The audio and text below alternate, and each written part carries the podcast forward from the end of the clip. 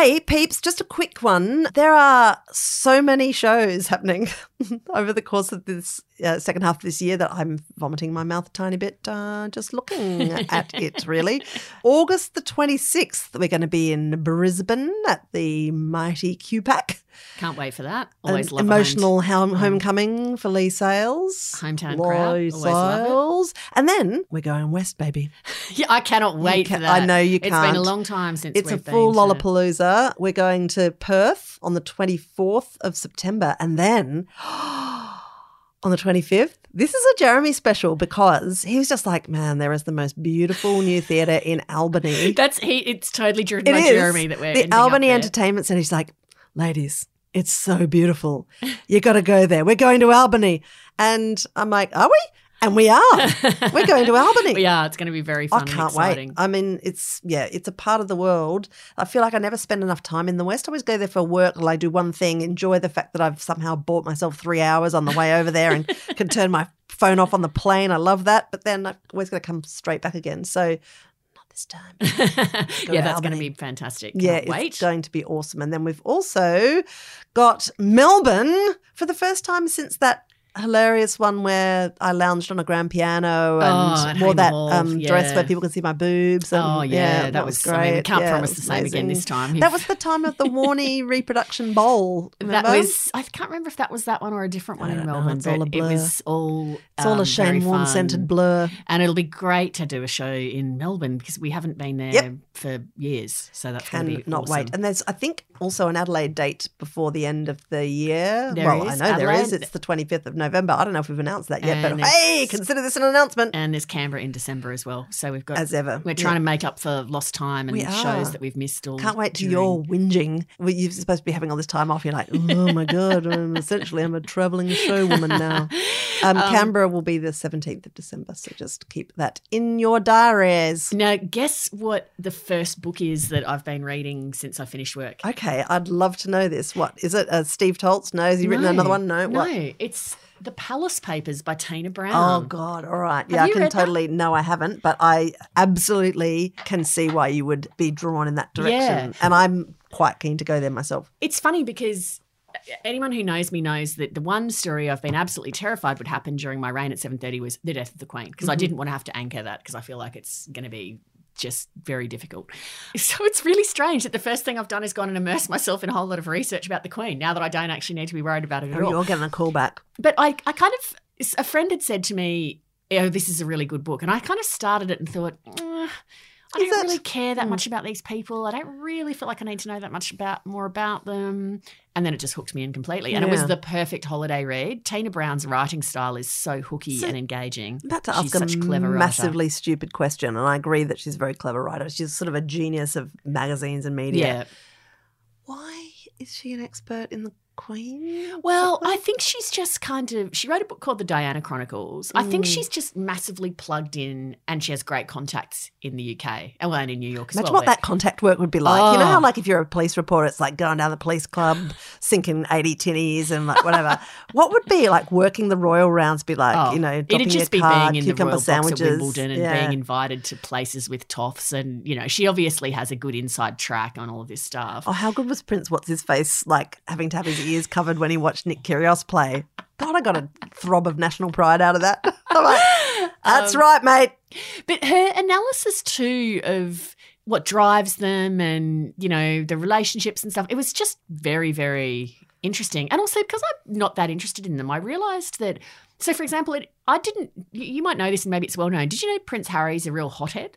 Sometimes Leigh Sales, I just like you're a well-read and a smart woman, and then every now and again she'll go, "What's this car called the Tirana?" Or like, you know, what was that like thing So that you'd that never well- heard of the other Is that well known that he's. mate? I just, are you serious?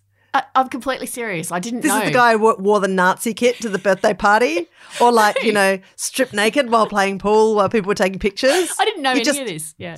Tiny bit impulsive, not just No. hadn't registered that over years. I had no years. idea that he that he was like impulsive and hot headed and Okey intemperate, and that that's his reputation that Uh-huh. he goes off and. Uh-huh. No, I, I didn't know that at all. You are the best. So is You that should be that's well known? Preserved in aspic in a museum or something. Here's a woman with a brain of the size of the planet who occasionally missed some really obvious things.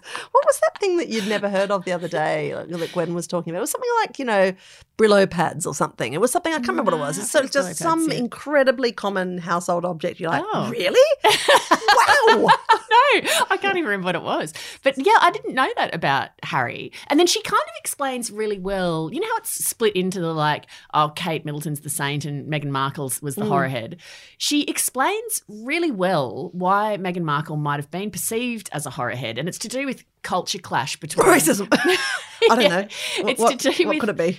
Culture clash between American celebrities and how they view the role of the people around them in terms of their Mhm. stylists and their advisors and stuff. They're all to Yeah. re- revolve around the sun that is you as the Yeah. celebrity, and they are to do what you want Yeah. and, and to facilitate your life. Whereas the people surrounding you in royal life, their primary interest isn't you. It's their the primary interest is institution. the institution. Yeah. Yeah. And so she explains that incredibly well. Yeah. And so you kind of get this sense of, right, okay, I can see how Meghan Markle may not have been a horror head, and also just the directness with which Americans speak versus the Yeah. sort of. So she might say, uh, you know, I don't like this dress. Can we get a different one, please?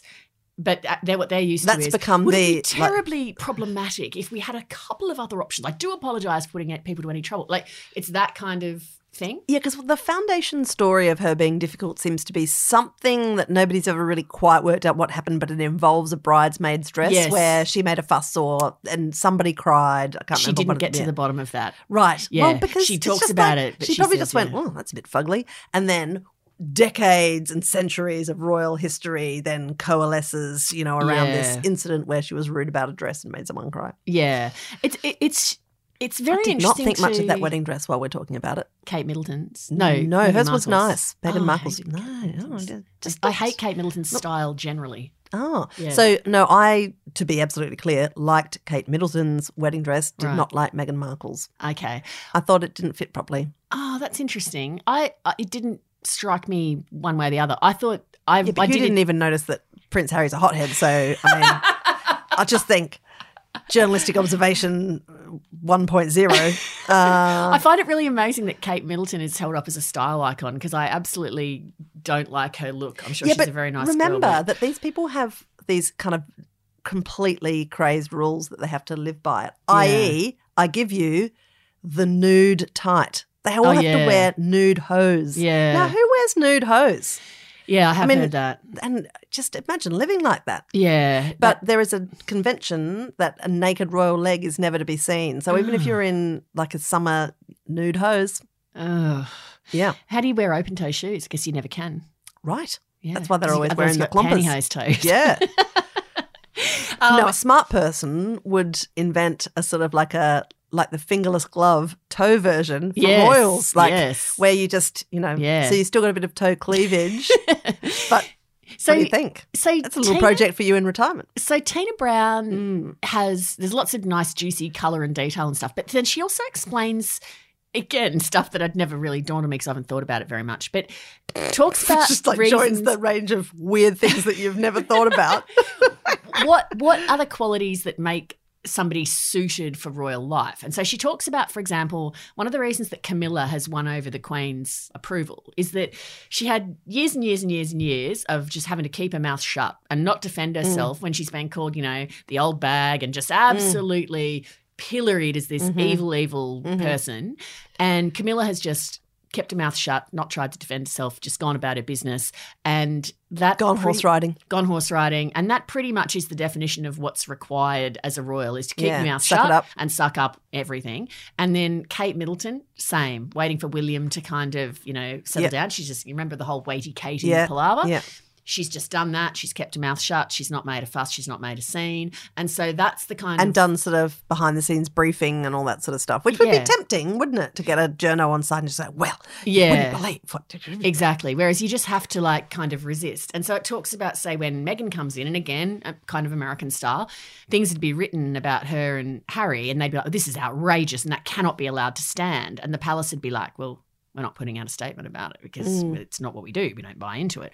And so, you know, just that kind of clash. Um, so again, I hadn't really thought, oh, yeah, I guess I can see why Camilla has ultimately, you know, the Queen's quite fond of her apparently. So, and it's because of that. Look at you. You're you're you're.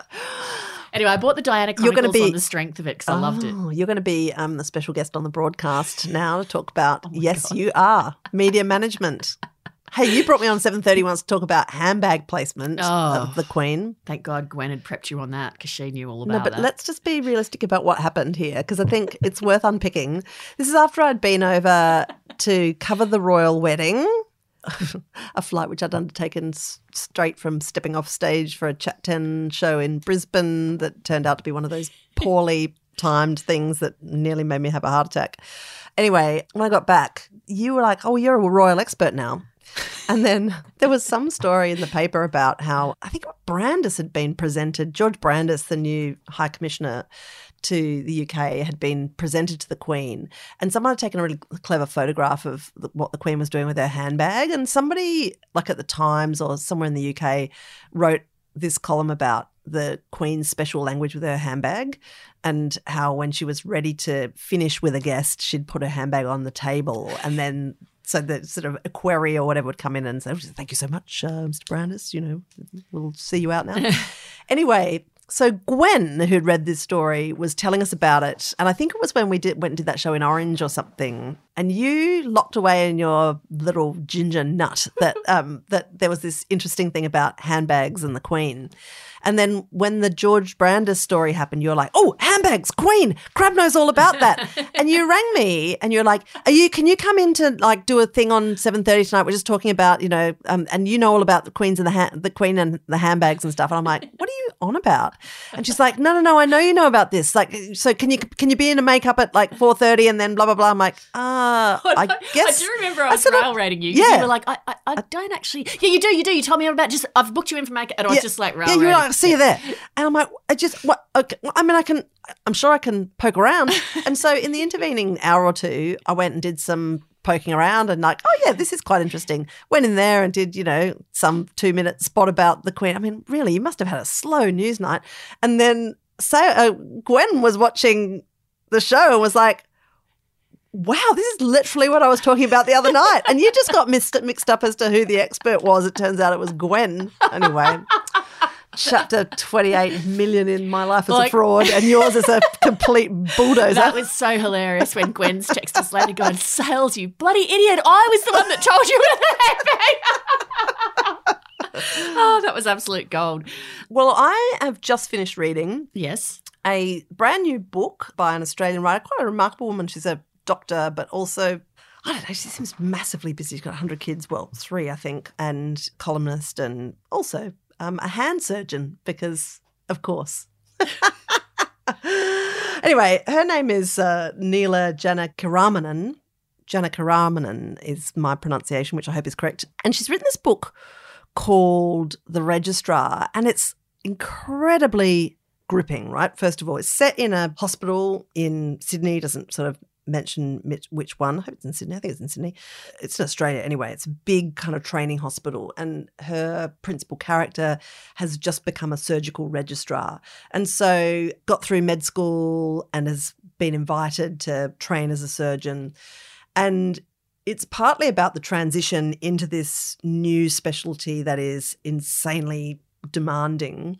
And it's the the great bulk of the book is about what happens to her when she's on this registrar rounds and it's really revelatory about how hospitals work. Obviously, the writer Neela is um, has firsthand experience of this, but what is unusual about it, particularly for somebody who's, I guess, trained in a scientific discipline, is that it's written in this taut yet kind of emotionally intelligent style. It is, I mean, your heart just beats faster Wow. as you live the rounds and the incredible demands that are placed on quite a junior person. And there's this in the first chapter, she's a, she's turned up at this new hospital with a whole bunch of new registrars and trainees who are all starting on the same day.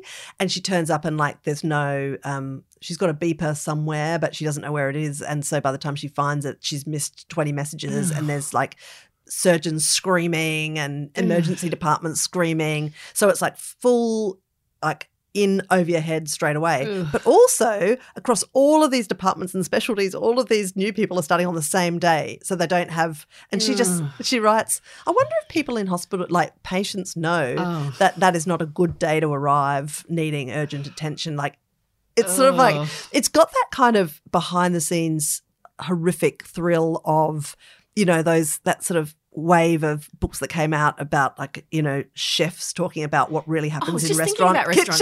Yeah, were talking, yeah. yeah it's it's a remarkable book and Hmm. it also it's interesting because it makes you think about how we fund and structure our health our hospital system in particular and the extent to which it relies on like groups of quite young and overstressed people who are exhausted Mm. and who every day have this kind of like there is too much work for anyone to do at what point do i go home and try and sleep Mm. because there's never a point at which everything is finished and everything is done and now I can leave because there's always just and even her account of the the personal dynamics between different departments. Like there's this moment where there's a woman that she's dealing with who has got a lump on her leg and it is a sarcoma. It's you know this woman's obviously has gone from being a healthy person to someone who's about to realize how very sick she is.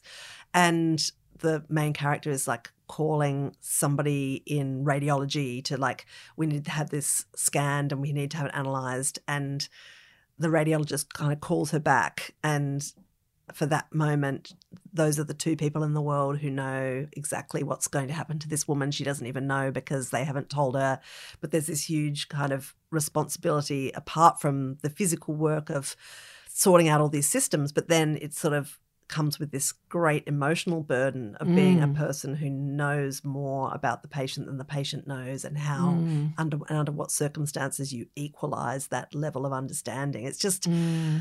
I found it exhausting to read, but it's it's so well told and paced, and it's so obviously authentic because of um, the writer's lived experience that I just think it's a really important book. And look, I, I should say that towards the end of the book, there is a kind of like a suicide event that occurs that really kind of punched me in the solar plexus um, just because of my own life this year and with my brother and everything. Uh, So I was just like, oh God. But I, it sort of wasn't, I mean, the whole book is so, I don't know, it really grabs you Mm. just because of the sense of anxiety and drama. And I don't know, I was just immediately filled with just fear for all of these, particularly over the last year, people trying to train to do a great job Oh. of a really hard job under even more difficult circumstances than than usual. We surely in this country have to do a major, major rethink of what's going on with public health right. because it's not working. And and too often, I think we have people in leadership say things like, um, "We've got one of the greatest health systems in the world." Yeah. And at what point do we stop kind of claiming that when everyone's experience, whether you're working in the system Mm. or availing yourself of the system, would demonstrate that that is not actually the case, and that the you know we always kind of And the extent to which it is is due to like really unreasonable demands on people who are a finite resource. And you look at we had lots of stories on seven thirty last year about um, hospitals in states where there'd be ambulance ramping when they had no COVID cases. Yeah. Like so, it's not you can't just go, oh, it's a COVID thing, it's a situational thing. It's not. It's a Mm. system thing where the system is not working. And the other thing I think that we do in Australia is we go, oh well, we're not America. We've got universal health care, care here.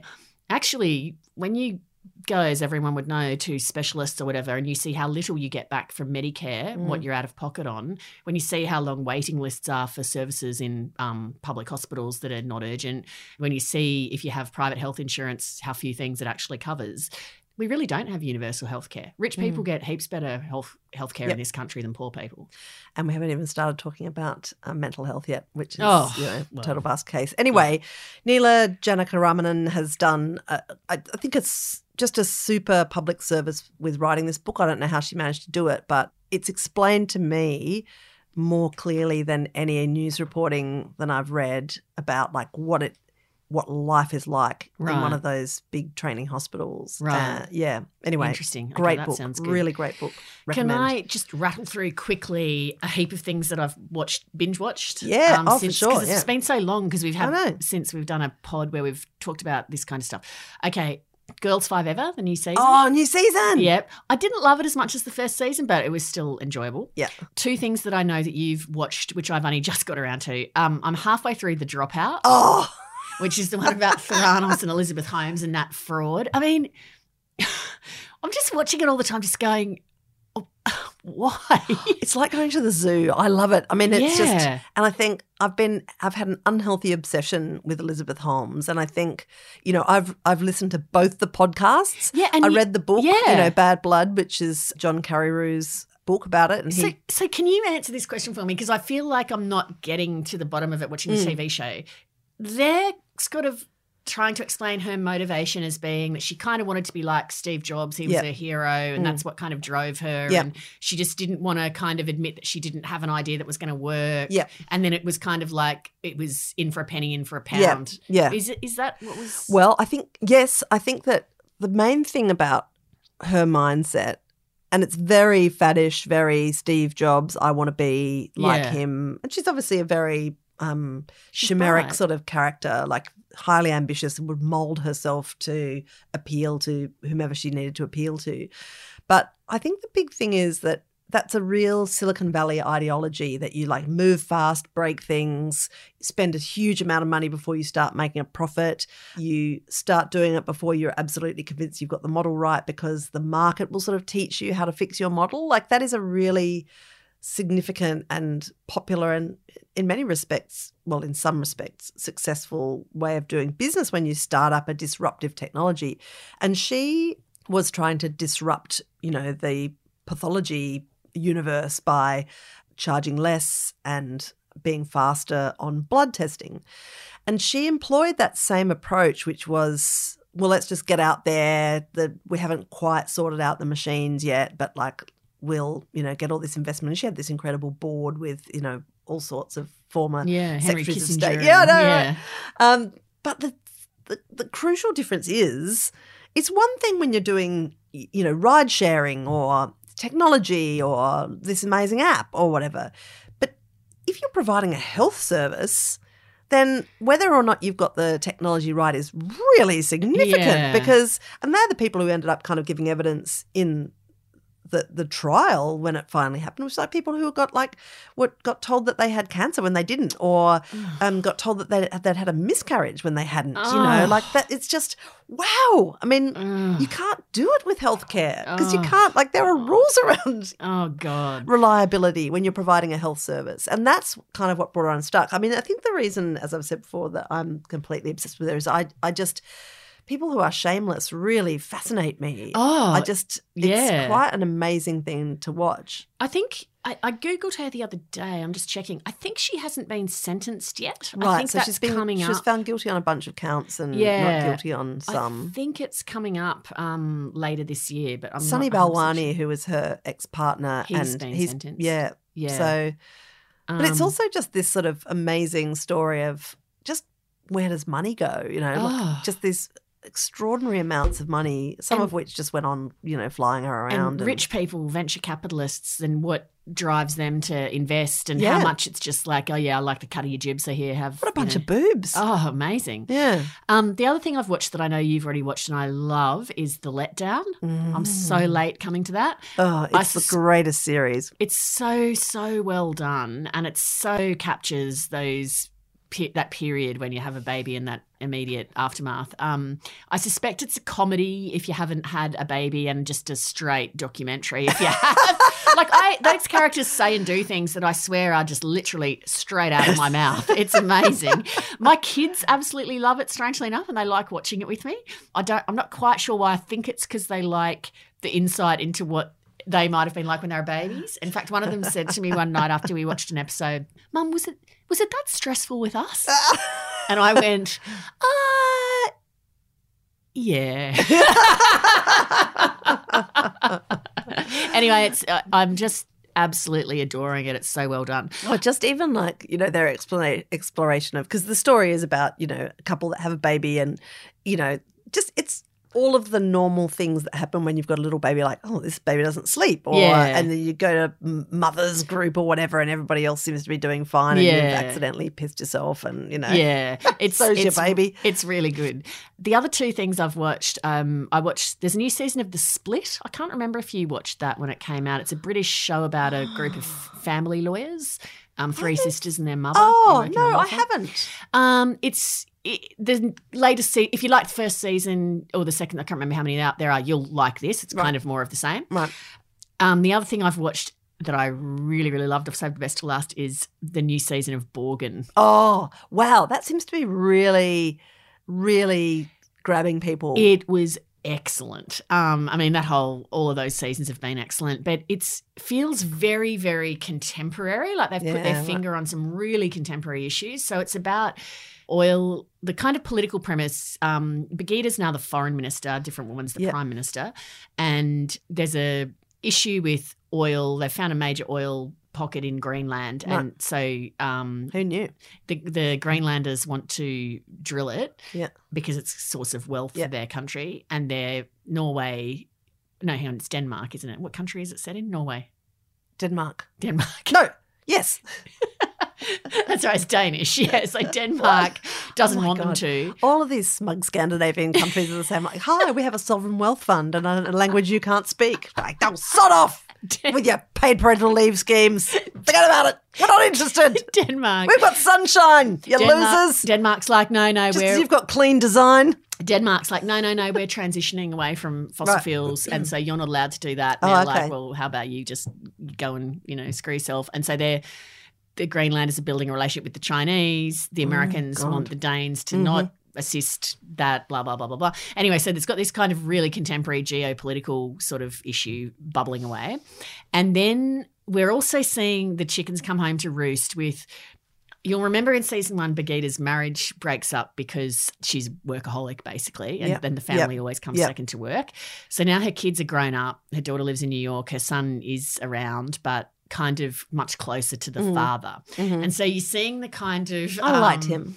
co- yeah, you're seeing the consequences of her having put her work first for her entire Yeah. life. She still has like good relationships with her kids and stuff, but she's kind of contemplative of okay, where are things at? Mhm. So, and then um, Katrina Fonsmark Yep. is now the news director at the news channel. Oh. But there's a lot of difficulties because she's getting trolled on Twitter the entire time. Oh, I see. Um, she is not very good on the kind of woke issues that get you cancelled constantly. Okay. So there's some very, very interesting sort of contemporary plots. And then, of course, the woman who's um, Birgitte is just.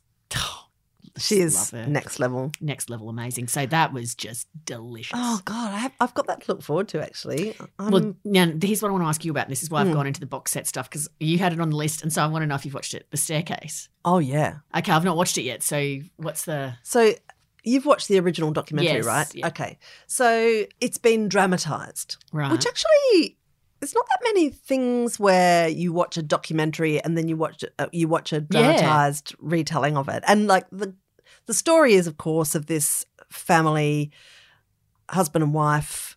It's their each their second marriage. I think there's stepchildren everywhere, and they've got a lovely house. They're out the back having a drink late at night, and wife says, "I'm tired. I'm going to bed." Goes inside, and then next thing you know, she's at the bottom of the stairs in a pool of blood. The husband's on the phone to emergency. Oh my god! You know my my wife has fallen down the stairs. She dies, and then the investigation into well was she pushed? Was did she fall?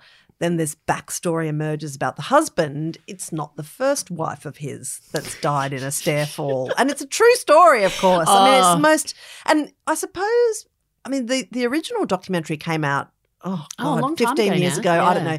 And it it was the first serialized documentary that I ever remember. I remember my friend Heather saying to me in London, "You have to watch this series. It is unbelievable." Yeah, it was riveting. Right. So it was the first of the kind of, you know, making a murderer or like those Yeah. sort of incredibly gripping serials that were documentaries. And that And because- of the first wife. Oh, it was one of the like, most what? gobsmacking. Yeah. and then all this stuff about the like some of the stepchildren. Oh, Oh, it's just it there's so much bizarre detail, but also it was one of the first documentaries to be made with the participation of the accused. Yeah. And it's because, and he's quite a w- weird guy. He was contacted by this French film company just saying, Oh, we are looking to make a crime documentary and you, you seem to be a really interesting case. And he's like, Oh, yeah, that could be good for me. Great, come on in. So the whole time there's this French documentary crew sort of pacing Flying around. access. And so I guess the so that was all evident in the I mean you saw in the original documentary what the French documentary crew made. What you see in the uh, in the series that is dramatized is how they got to meet the French documentary Right. crew. Like so Oh, it's sort of it's sort of like taking a step back from the documentary and the husband is played by Colin Firth, which is tremendous because he's got exactly the same, he's got exactly the right surface charm Oh, that then begins to peel back and you're like, well, wait, wait, wait, wait, wait, what? And then you did, right. sorry, what? And Toni Collette is the wife. Right. So she's in it a lot because there's a lot that kind of leads up to Flashbacks the, yeah. Oh, it's great. It's oh, that really, sounds really, really good. good. Mm. Other than the reveal of the first wife, which was gobsmacking, the other moment that I really remember from that was after that reveal, the defense lawyer, who's actually quite a likable guy in the doco, he sits back and uh, he- he's just gobsmacked when this comes Oh, out. yeah. And he says to the documentary crew something like, well, I guess you've got your documentary now. And you can see that his brain's ticking like, oh my God, Right. flying the wall access to this. Ugh. And then the guy's like, "Yeah, sure, but that's not relevant." You know, my first oh, I just didn't think it was relevant like, to yeah. mention. You're like, oh my god, yeah, that was, and because Americans give so much access to their courtrooms, Oh. you're watching the whole thing play out then in court. I mean, it's just the most astonishing, and it paved the way for so many, Yep. you know. People who've attempted to, in the same way crime podcasts, you know, opened up that With genre, Serial, yeah. yeah. The staircase was kind of very influential. I'll speak about po- crime podca- podcasts. I can't even say it. Um, I've been listening to the Teacher's Trial. Oh, yeah. the um, the Australians podcast. Hedley Thomas's. It's like the second edition of the Teacher's, Teacher's Pet, which I just hadn't realised how enormously globally Massive. Yeah, Yeah. huge, Yeah. right?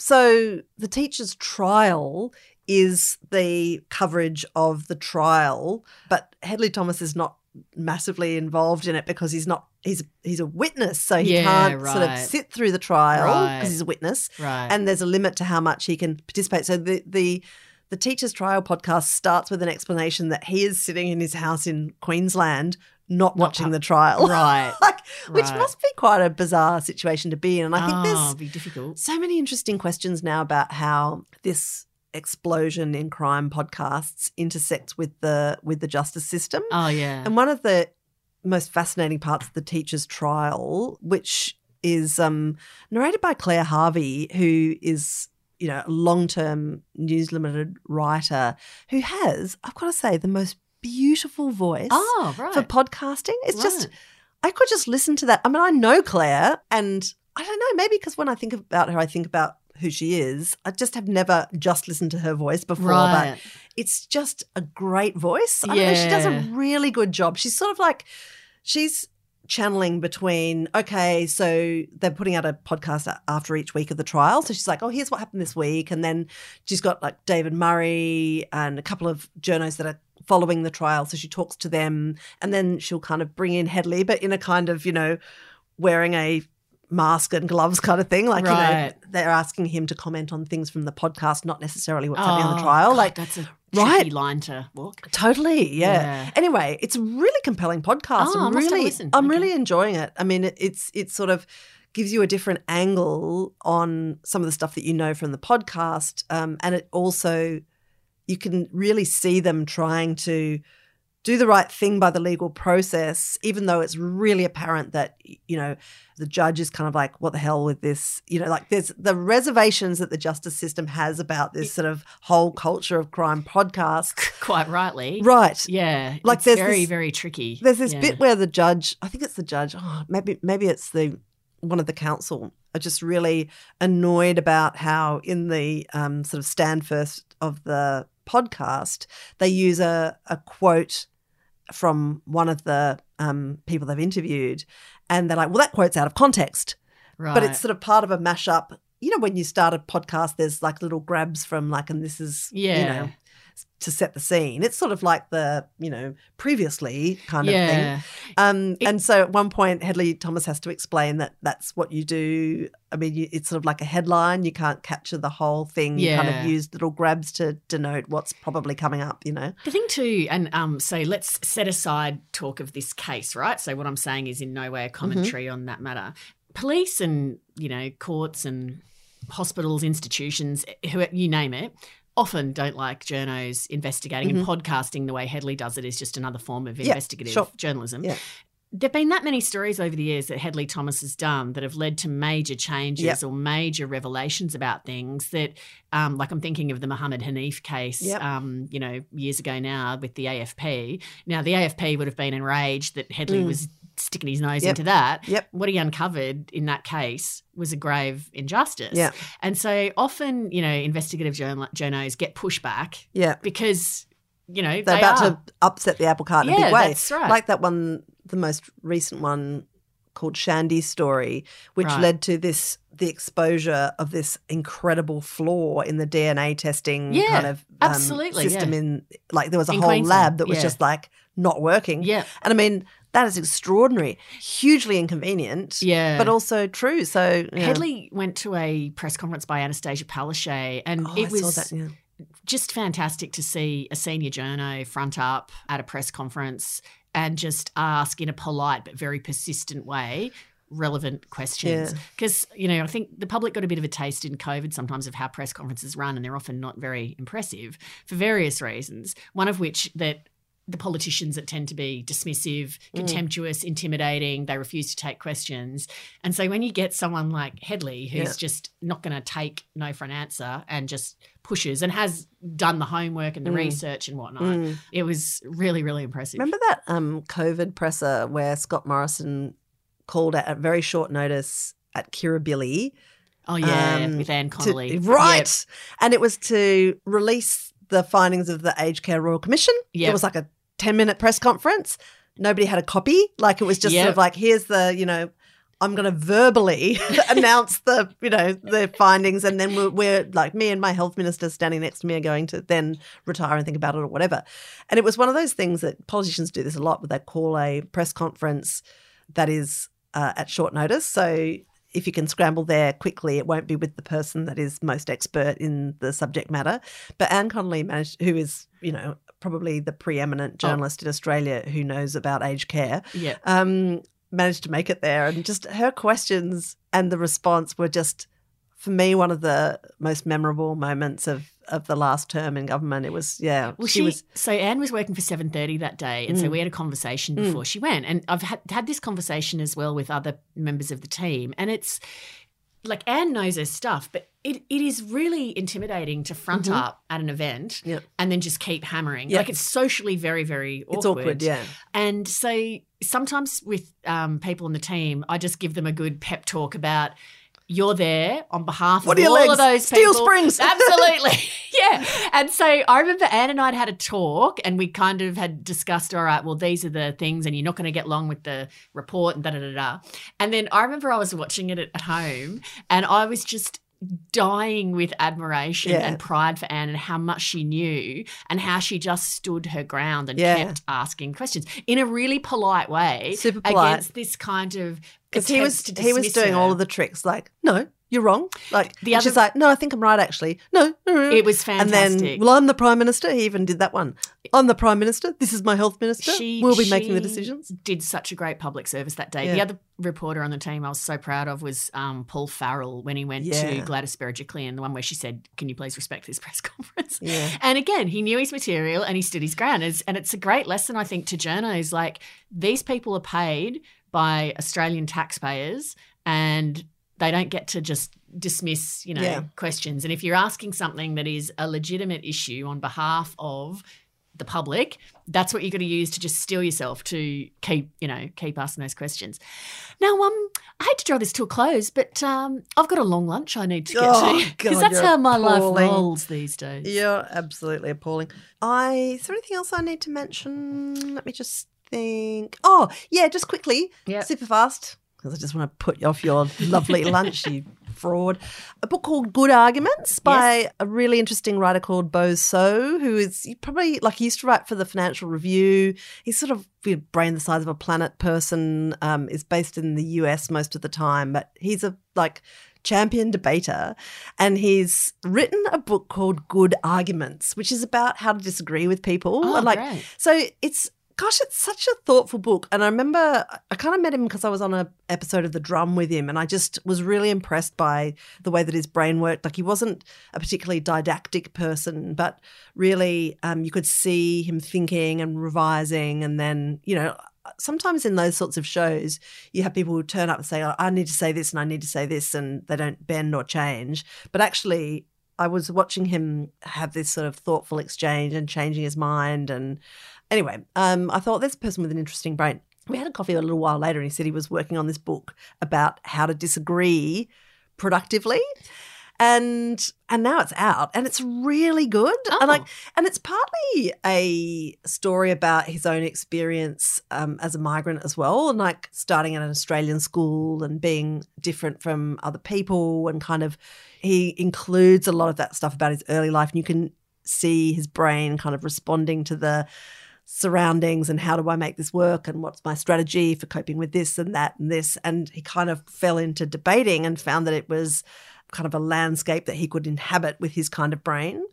So it's kind of a, a little bit like a memoir. But the most interesting thing is the structure of his explanation of the difference between unproductive arguments and productive arguments Ah, and the way that and the different kinds it's a little bit about debating technique as well. I don't know it's a funny book. It's just it's a terrific book i think and super useful because you think about arguments that you've had. As you're reading it you think about arguments you've had or you think about the sort of most common form of arguments that people have these days which is shouting at people you don't know on social media you know? And it it i found it useful because i was able to think of the ways that I disagree with people and how I handle it. And I I really I really approve of his formalization of these concepts that I think for most of us just buzz around in our heads and uh, feel like a feeling. To have these things confirmed in a structural way, I found really really comforting actually. Oh, okay. What's it called? It's called Good Arguments. Good arguments. It's quite okay. newly out. I'll look out for it. Do All right, Toots. I'll see you soon. enjoy that lunch. you fraud.